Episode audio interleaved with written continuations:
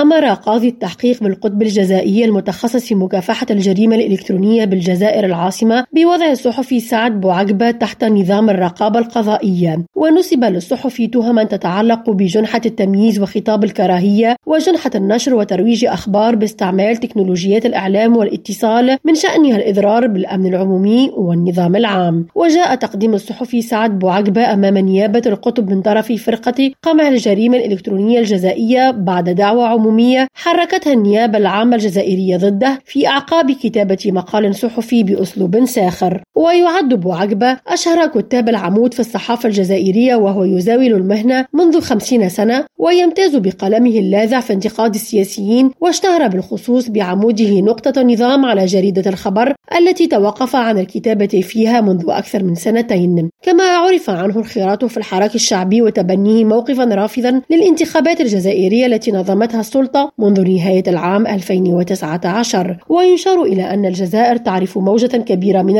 الاعتقالات ضد العديد من النشطاء والصحفيين والمدافعين عن حقوق الإنسان حيث يستمر تجاهل الحريات الأساسية وحقوق الإنسان وانتهاكها وتقويضها عمدا في هذا البلد. كما يوجد بالجزائر وفق منظمات حقوقية أزيد من 300 معتقل رأي في السجون الجزائرية. نرجس بديرة ريم تونس.